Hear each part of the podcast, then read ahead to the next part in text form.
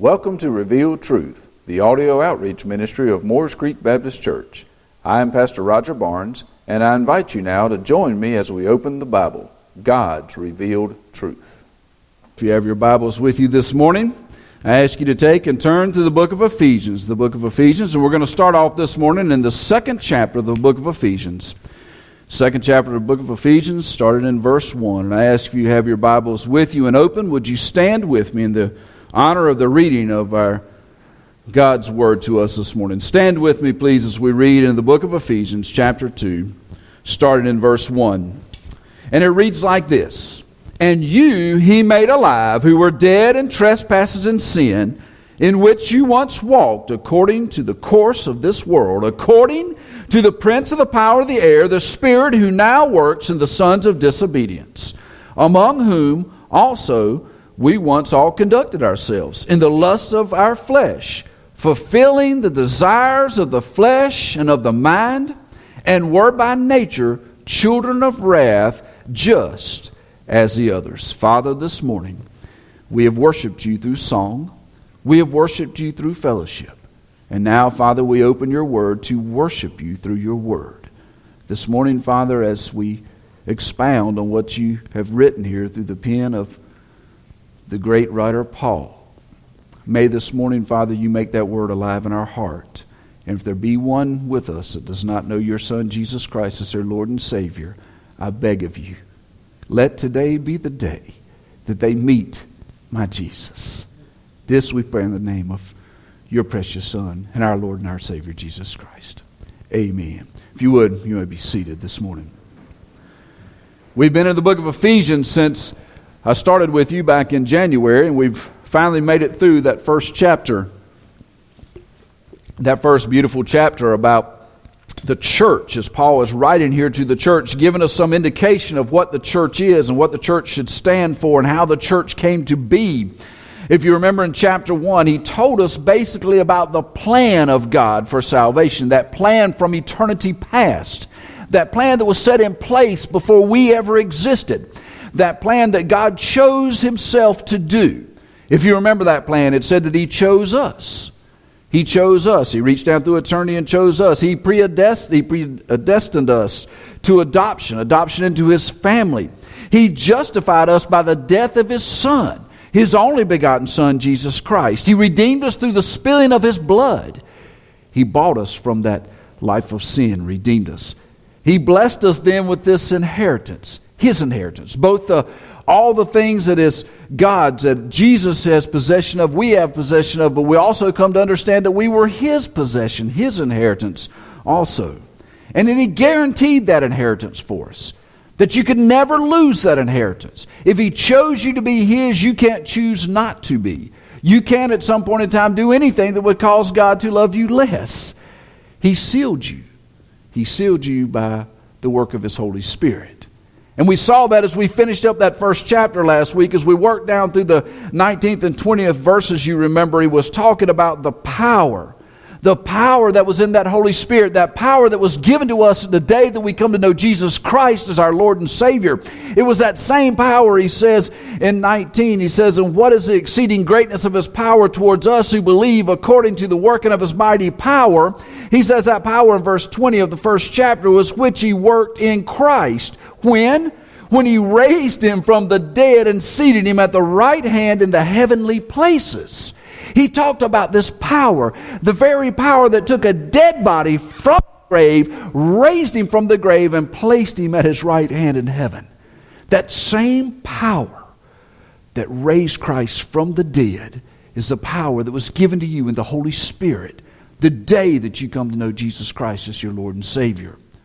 Some say that to be saved is nothing but to wash away your sins and give you a ticket to heaven. I disagree.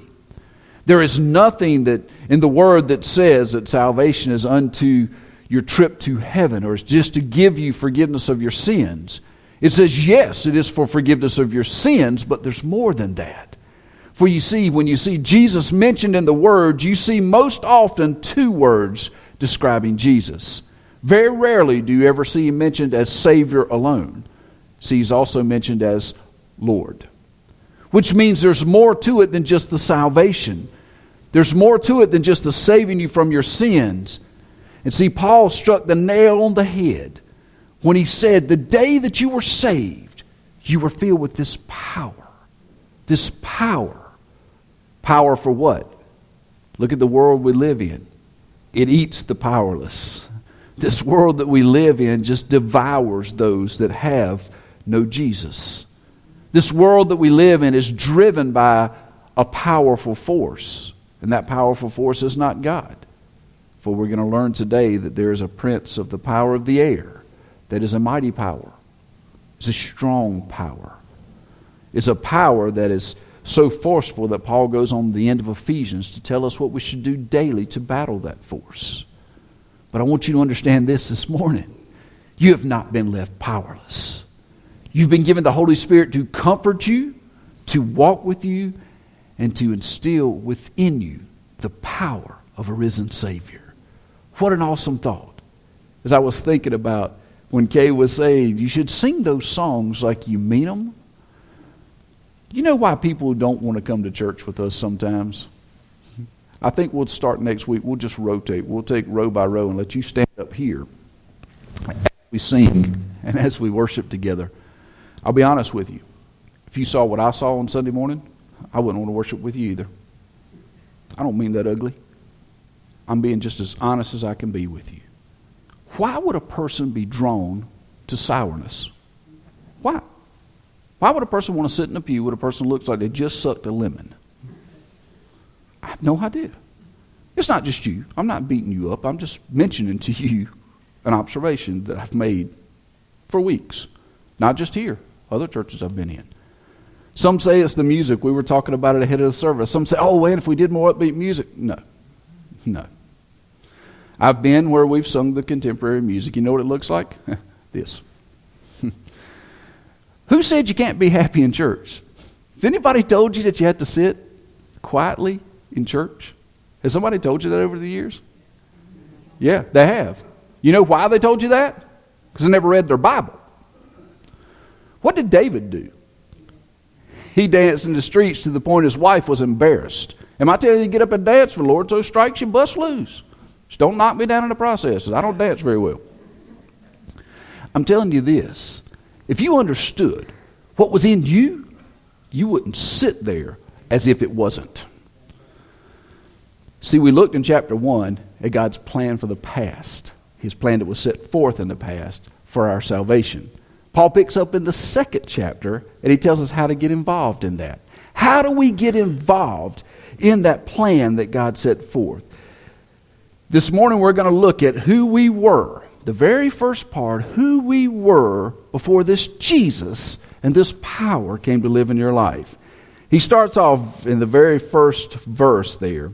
And, it, and in your Bible, I'm sure it says something of this nature. And you he made alive. I hope that he made alive is italicized or in parentheses in your Bible because it does not exist in the original translations, the original writings. That he made alive, not that it doesn't fit. It's okay that it was inserted. Don't go out and burn your Bible or throw it away. But that he made alive was not there in the original translations. It actually read like this And you who were dead in trespasses and sin. I think it was added for clarification because actually, starting in verse 4, it picks up that theme. But I like to take it out for clarification. Because when you read, and you he made alive, you start to see the end of the picture before you ever see the beginning of the picture. See, the beginning of the picture was, and you who were dead. See, one thing we've got to realize is before we come to know Jesus Christ as our Lord and Savior, we were dead. We were dead. If you're a Christian today, that's your past. If you don't know my Jesus as your Lord and Savior, that's your present. You are dead. But you say, hold on a second, I'm walking, I'm breathing, I'm doing all the functions that we do. Yes, you're a walking dead man. There's no other way to put it. See, the word that's used there for dead, that's actually used there in the Greek, is nekros. Nekros is the word that is used there. That word is used for corpse in places, it's used for the physically dead, but more importantly, it gives the theme of having no life. Look at the world you live in. Those that don't know Jesus have no life. It's evident by the things they do. It's evident by the way they try to fill that void in their life. It's evident by the direction that the world is pointing itself that it's full of folks with no life. They have no hope. They have no future. They're walking dead men. See, without Christ, we may physically be walking around, we may physically be breathing, but internally, you're dead. You are dead. What are the characteristics of a physically dead man? What are the characteristics of a physically dead man? I wrote down a few. First and foremost, a physically dead person, any person that we've ever brought into this building, laying in a casket to go across the street and bury, there's one thing that's been common with every person that is laid in a casket in this place he has no life. I've never been to a funeral service where the corpse sat up and said anything. I've never been to one where he got out and decided, I'm not dead, I'm alive. First and foremost, a dead person has no life. The body usually looks as if it's alive, doesn't it? When you look at it, after they get through with it, preparing it, most of the time it has good color. It's wearing a nice set of clothes. Their hair has been combed well. They look physically as if they could be alive. But you see, within that body, there is no breath. Within that body, there is no blood flowing through their veins. Within that body, there is no heartbeat. There is no central thing that's making that body alive, which is the heart. It's just a corpse, it's just a body. There's another characteristic about a dead body I find interesting. Have you ever noticed a dead body does not respond to any stimulus? What do they do when they try to check to see if a person is, is dead as a rescue worker or as a doctor? You'll see them oftentimes push on their chest very hard. Do you know why? They're not trying to jumpstart their heart, they're trying to cause pain and see if there's any response to that pain. So you can take a dead body and you can push it you can pinch it. You can pick it up and love on it. I've been in the presence of those who have lost loved ones in the hospital. They just wanted one more opportunity to love on that body. You can cry over it. You can speak to it. But that body does not respond to light. That body does not respond to sound. That body does not respond to smells. It does not respond to a taste. It does not respond to any pain. It's just a corpse that's dead. And there's another thing that happens to that body if it's left there. That body moves from a breathing, living body that now may be dead and look like a living body that responds to no stimulus, but eventually it becomes very rigid. This body becomes very stiff. Rigor mortis sets in. And it sets in because there is no flow of blood through the body. There is no oxygen being exchanged with any of those cells within the body. The body ceases to function as a body because there is no life. You get a picture of what Paul's saying about you before you knew Christ and about those who don't know Christ now? You may think you're alive. You may be living life to the fullest. But be careful. One day that body is going to become stiff to God. It's going to become hardened to the point that you won't even hear the good news of Jesus Christ.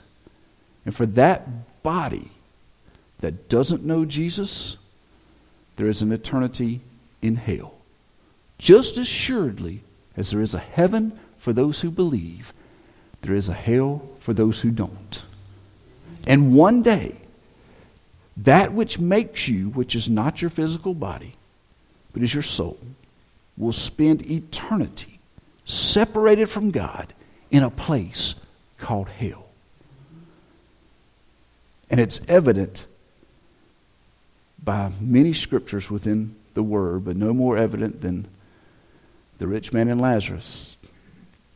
When the rich man in his torment in hell says, Let someone just place a drop of water on my tongue. Just one. He was in such agony. What was his one request? Not just the drop, but that someone would go tell those in his house so they wouldn't wind up in the same place. If you believe there is no hell, you are deceived. There is a place called hell. For those who don't know Jesus as Lord and Savior, you're a walking dead man with hell being your eternity. It's interesting to know that Paul says that we all were in that spiritual condition at one point in time. How do we know that we were in that spiritual condition? Continue to look with me at verse 1 there. He says, And you who were dead in trespasses and sins. If you're honest with yourself this morning, and even if you've been saved, there's still challenges in your life that you could put in that category of trespasses and sins. But before you were saved, it wasn't just something that came up occasionally, it was something that you were in. Do you see this theme with Paul if you've been with us through this first chapter? What was this theme of what you're in if you know Jesus Christ as your Lord and Savior? It's in Him, in Christ. So the opposite of being in Christ then must to be to be in your trespasses and sins. Well, what are trespasses and sins? That's always an interesting thought when you get to talking to people trying to put those together. There's a couple of words that are used there for trespasses and sins that really make those come alive. And that first word there for trespasses is peroptimo. Peroptimo is the word that is used there. This peroptimo is not the trespasses like we would say, trespassing on a piece of property or, or some of those trespasses. The trespass that's used there is best translated, that uh, peroptimo is best translated to fall short or to willfully transgress. So you fall short of God's mark by willfully transgressing.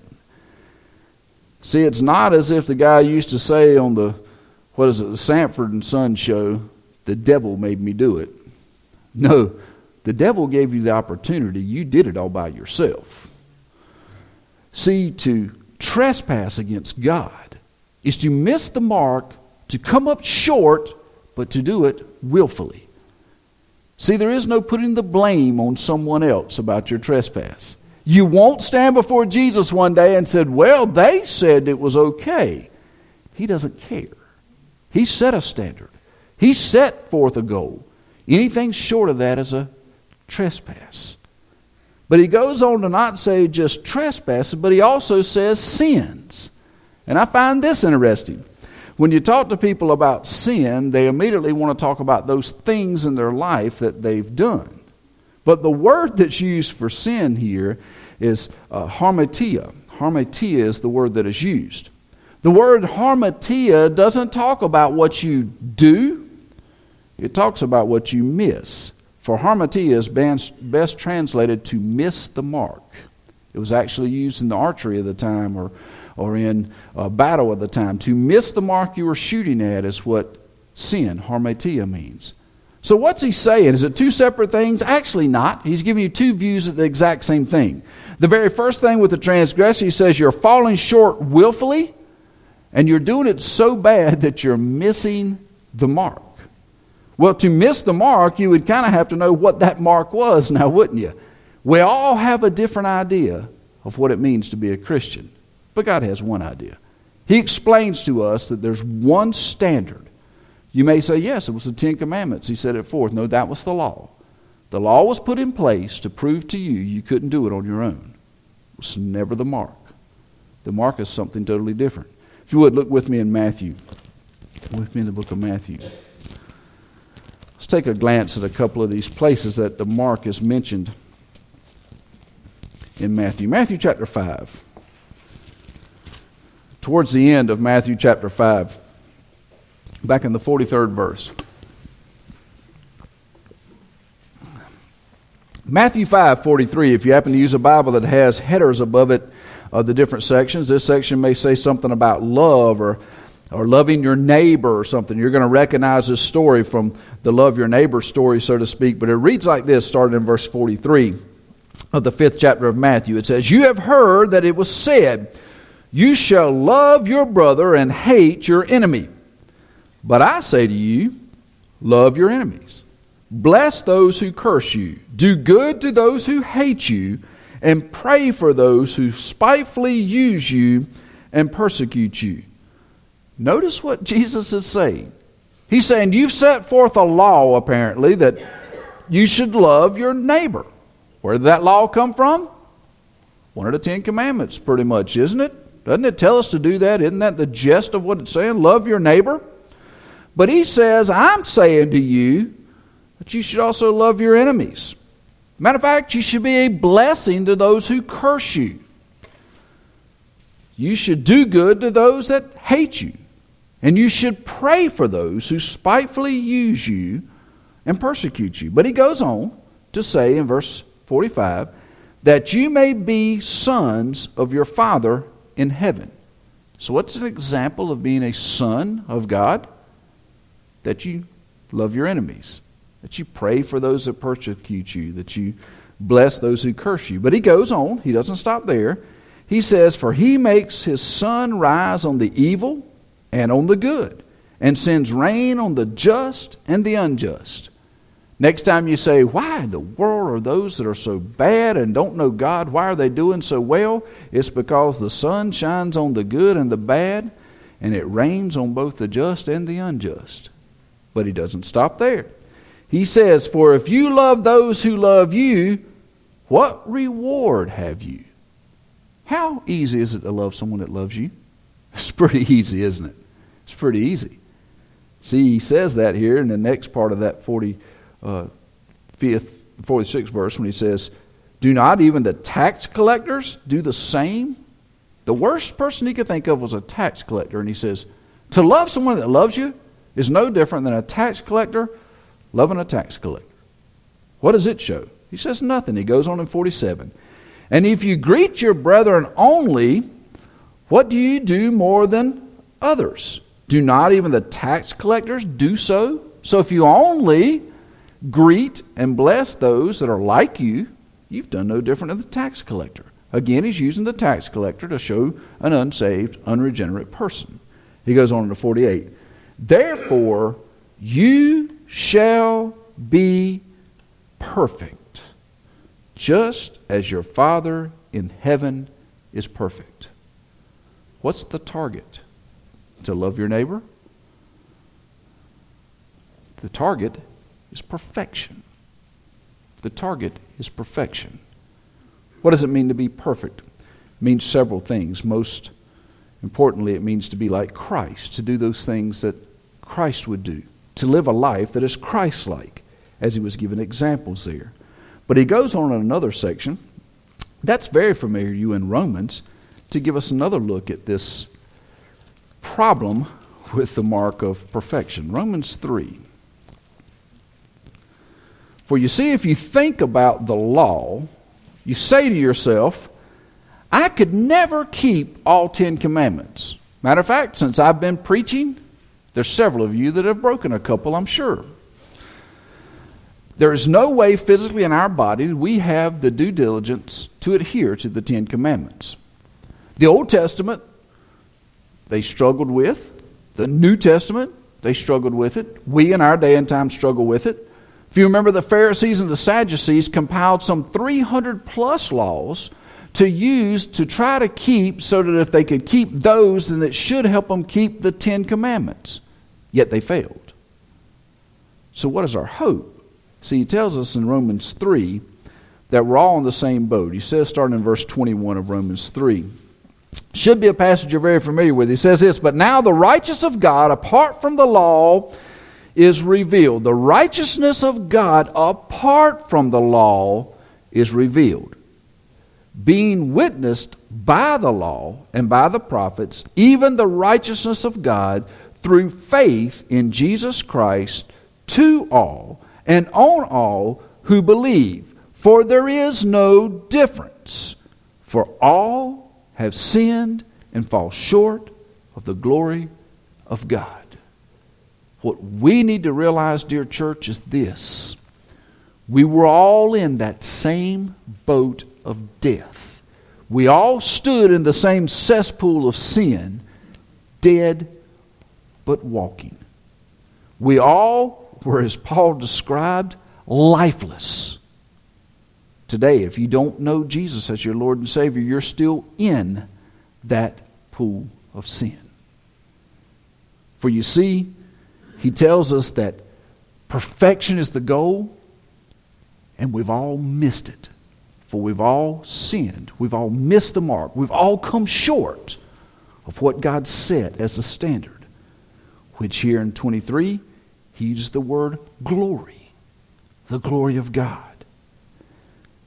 But you know, he goes on to tell us in Romans 1 that there is no excuse for anyone not to know about this Jesus. For you see, the goal was set as perfection. We've all come short of it, and we've missed that mark of glory and perfection of Jesus. And there's some that will say, you know, what about those that don't have the opportunity to hear the gospel? What about those that never come to church? What about those that don't know there is a God? Thankfully, Paul addressed that for us as he was writing. Thankfully, it was written in such a way that it was easily understandable. For in Romans 1, starting in verse 18, it says this For the wrath of God is revealed from heaven against all ungodliness and unrighteousness of men who suppress the truth in unrighteousness. Let me ask you this Do you see a rapid suppression of the truth in the world that we live in today? For a person to say there is no God, why the fight to suppress the truth of God? See, my whole thing is you may say there is no God, you may suppress, suppress His truth so that it's not heard, but it doesn't change the fact there is a God. It doesn't change the fact there is a truth. It doesn't change the fact that no matter what you say, within you is some knowledge that there's a God. Because he goes on to say this in verse 19 Because what may be known of God is manifest in them, for God has shown it to them. You can go to the furthest reaches of the world and find people who have religion, people who understand that there is a creator. Right down to the very pygmies, the ones in the outback, understand that there is a God. They may not understand God as we do because they don't have the scripture. But somewhere within them, God has placed this understanding that there is a God. There is something different. There is something more powerful than them. That's why you see the different uh, ruins that they find of what they call godless societies that still had their rituals, still had their their ceremonies to a God of some type because something within them told them that there was this God. And in fact, the Bible tells us in many places it is the law which makes that God evident to us. That law. But you see, he goes on to say here in verse 20 For since the creation of the world, his invisible attributes are clearly seen being understood by the things that are made, even his eternal power and Godhead, so that they are without excuse. They are without excuse. Because although they knew God, they did not glorify him as God, nor were thankful, but became futile in their thoughts, and their foolish hearts were darkened. You see, we all have within us an innate sense that there is a God. There is a God who has created all things. Nobody with any logical mind whatsoever could look at what is around us and think it came from two things running together in an atmosphere, and all this just popped out. Nobody with any thought process whatsoever could think that a human being started off as a tadpole in a cesspool. Nobody with a rational thought in their brain could think that a body this intricate just happened. See, there is a God. Whether you acknowledge Him as God or not, He's still God. And He sent His only begotten Son for your salvation. He did it when you were, as Paul described here, dead in your trespasses and sin. See, it's important to understand there is not a thing that you have done to earn the favor of God. God hung his son upon a cross when the description of you was that you were dead in trespasses and sin. You were knee deep in the sin of life and you loved it. You were there missing the mark willfully. Yet he hung upon a cross to die for your sins. You see this power? You see this power Paul just talked about at the end of chapter 1? This power to save. See, to me, it's more miraculous that he raised me from the dead in sin than he raised his son from dead from a dead body to life again. To me, it's more miraculous that he took this body, this soul that so desired the lustful, sinful things of life, and raised it from the dead. That is a miracle. What an awesome, awesome miracle. You see, missing the mark is not about what we do. We so often like to be pharisaical and attach little rules to everything. If I didn't do this, and I didn't do that, and I didn't do that, I must have had a pretty good day.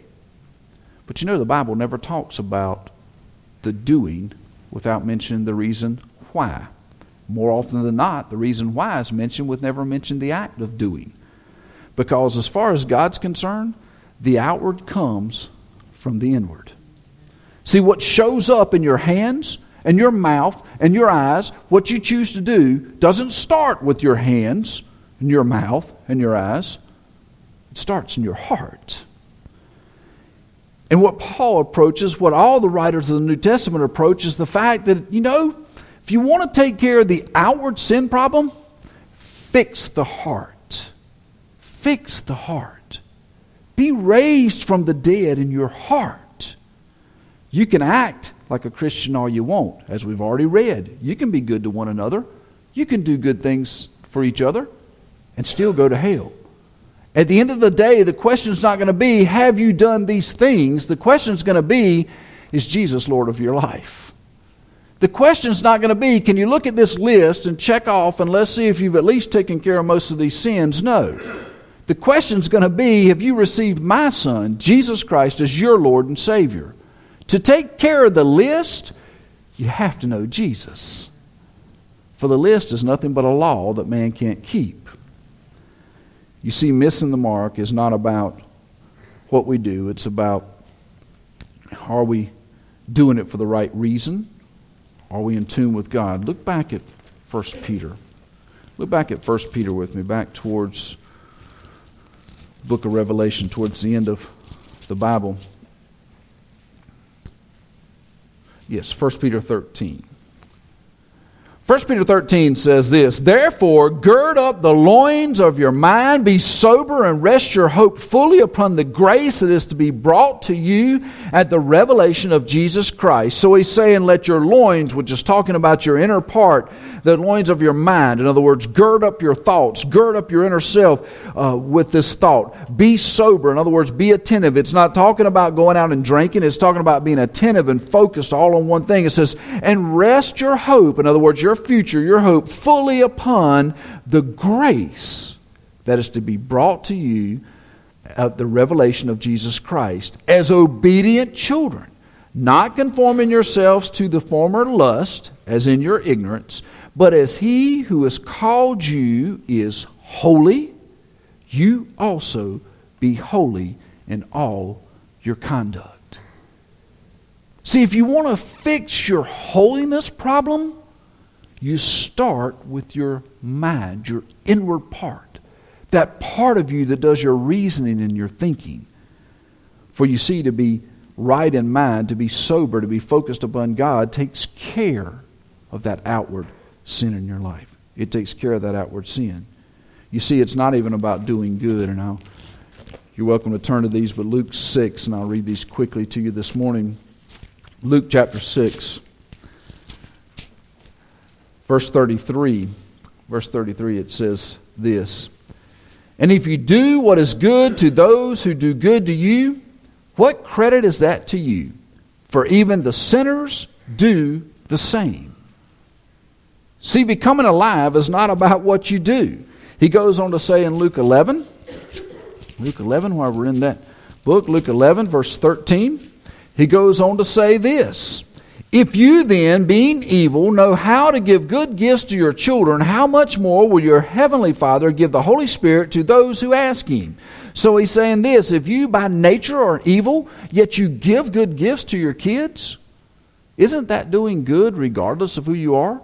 Don't you know people that don't know your Jesus but take good care of their kids? Don't you know people that aren't saved but are good folks? Don't you know people that give generously out of the money they have to different organizations, foundations, yet they don't know Jesus? See, that outward sign is no more of an appearance of Christianity or proof of Christianity than anything else. It's just good works. Good works done by evil people. And at the end of the day, those good works will be credited for nothing, the word says. Nothing. Be credited for acts absolutely nothing. And you say, well, why then did the Holy Spirit come and fill us with this power? John 16. John 16 says this. John 16, verse 8. It says, And when He comes, talking to the Holy Spirit, He, again, the Holy Spirit, will convict the world of sin and of righteousness and of judgment. Verse 9 of sin, and what is that sin? Because they do not believe in me. How do you go from being a walking dead man to a to a living dead man? Because really we're all dead to something. When we're in sin, we're dead to life. We're in sin. When we're in Christ, we're dead to the world and we're in Christ in life. How do we go about that? For you see, before we're in Him, we're in sin.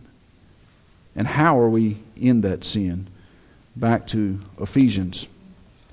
Back to Ephesians to wrap up this morning. Ephesians chapter 2, it tells us this.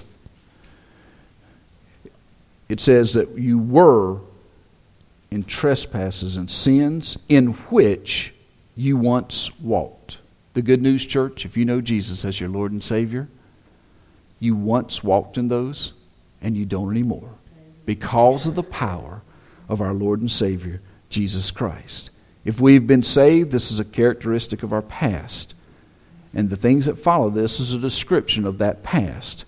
He says, In which you once walked, he says, according to the course of this world the course of this world. What is the course of this world? You may think that word that's used there for world means earth. It does not. It means cosmos, is the word that was used there. That cosmos really means this orderly arrangement or this systematic following, this systematic uh, thing, the system of values, so to speak. And he's saying this once you followed the system of the world, the system of the world. See, we walked according to that world system. We judged what we did by the popular vote. Our moral standards were set by the world, not by God. See, the world's standards are set by one person Satan. Do you see it in the world we live in today? Do you see it? Do you see it front and center every day? That it's no longer okay to shoot a line but it's okay to murder a child. It's no longer okay to stand up and say, We believe that God set forth marriage to be one man and one woman, but it's okay to march in the streets saying it's okay for two men or two women to be married. See, the world that we live in, the thought processes, the system, is controlled by Satan. It's more evident today than any other time that I have, can ever remember. And it's changing rapidly. See, because he goes on to say there in Ephesians that you walked according to the course of the world, according to the prince of the power of the air. It's interesting that word prince that is used is archane, archane, which means, of course, prince is how we translate it, but it's mean first or chief ruler. The second part there it says prince of powers, a word we've talked about before, exousia. It's a word that talks about privilege freedom or delegated influence. So you've got this chief of this delegated influence. Then we talk about the word air, which is R-I-A, which is to breathe or to blow, and it's more about this encompassing air.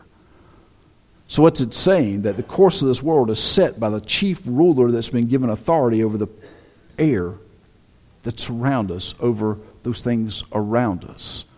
It's evident, very evident today, that Satan is kicked it into high gear. You can hardly drive down a road now without having to close your eyes to keep from seeing sex advertised on billboards. You cannot flip on a TV channel that you don't hear cuss words or, or see sexual things listed. You can't send a kid to school anymore with the confidence that they're going to learn your values. You can barely go to a restaurant and sit down and eat without there being something obscene done around you, whether it be the clothing that's worn or the conversations that go on. Satan is using those that he controls to escalate his attack on those who are obedient to God. And it's evident in the world that we live in. And once we were part of that. Once we enjoyed that. And that's what Paul's reminding us of. You see, because now it says there in verse 2 that you walked according, you once walked according to the course of the world, according to the prince of the power, the spirit who now works in the sons of disobedience. Who are the ones that follow Satan? Those that are disobedient. Well, disobedient to what? To God. To that mark that is set. You see, those say, Well, I just want to do what I want to do. That's why I don't want to be a Christian. I want to have control of my own life. Wake up. You don't have control now. You're either following the leadership of Satan, your father, or you're going to follow the leadership of God, your father. There is no middle ground. There's a prince of the power of the air, there's a God of heaven that sent his son to die upon a cross for your sins. You see, he is working through those children of disobedience. And we once conducted ourselves that exact same way, he says. He says in verse 3 Among whom also we once conducted ourselves in the lust of the flesh. The most important thing to us before we come to know Jesus Christ is how can we satisfy this body? Is that not exactly what you see going on in the world around us today? Everybody wants to satisfy their body. And what do they find out? The thing they think satisfies them soon grows old. And we're off to the next thing. It continues to build because the little things didn't work, we'll try the medium things. The medium things didn't work, we'll go to the large things. They're slowly but surely running out of things, I think. I keep thinking we create it, uh, we make it more idiot proof, and they keep creating better idiots. But it's one of those things where they are trying to conduct themselves and take care of that lust of the flesh. And he says, fulfilling the desires of the flesh and of the mind. You see, it's not just enough that they make this body comfortable, they want to change the way you think. They want to change the thought process, so there's no question. Satan wants you to think different. The Garden of Eden's proof of that. When he said, Did God really say that?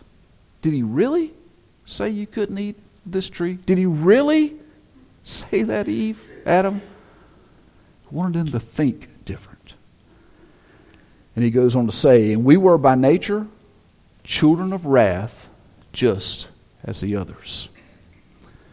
I tell you all that to ask you this question this morning Are you with the others, or are you with God? Is God so all consuming in your life that the desires of the flesh no longer matter? It's what you think about, what you work to do, what your actions point towards. Do they point towards your obedience to God? Because if they don't, you're being disobedient. And to be disobedient is to fall under the control of the power of the prince of the air, otherwise known as Satan. It's time the church steps up, puts it in high gear, and no longer worries about whether we offend you or say something that will upset you when it comes to you knowing Jesus as your Lord and Savior. I'd love to think I could love every one of you into heaven. It's not going to happen. I want you to know the truth. And the truth is this you've either given it all to God or you've given none to God. He's either Lord of your life or he's somebody you just wasted an hour coming to hear about. Because I'll be honest with you, most of our churches today are not growing because we're not living like Jesus is our Lord. We're not living with that power that is in, indwell within us in the form of the Holy Spirit. We're not living it in this lost and dying world. Why is everyone questioning what we believe and pushing it aside and supporting those things that the devil is pushing? Why? Look at the passion with which those things are presented. When's the last time you were as passionate about your Jesus as the gays were trying to set gay marriage in place? When's the last time you stood up for your beliefs of the Bible as hard as Planned Parenthood standing up for their murder of children? When's the last time you stood up for what was right when it was uncomfortable? When was the last time you fell on your face before God and asked Him to give you the opportunity to share Jesus with someone you know is not saved? Church, wake up. The prince of the power of the air is hard at work. He's hard at work around us. He's hard at work within those who call themselves Christians and are part of our church. He's hard at work trying to make you disobedient to God. My question to you this morning is where, where does your obedience lie? Thank you for joining us here at Revealed Truth. I would like to personally invite you to visit with us at Moores Creek Baptist Church. We're located at 3107 Union Chapel Road in Currie, North Carolina. Our Sunday school starts at 10 o'clock on Sunday mornings and is followed at 11 o'clock with our Sunday morning worship service. We also have a time of prayer and Bible study on Wednesday evenings at 7 o'clock. We look forward to seeing you soon.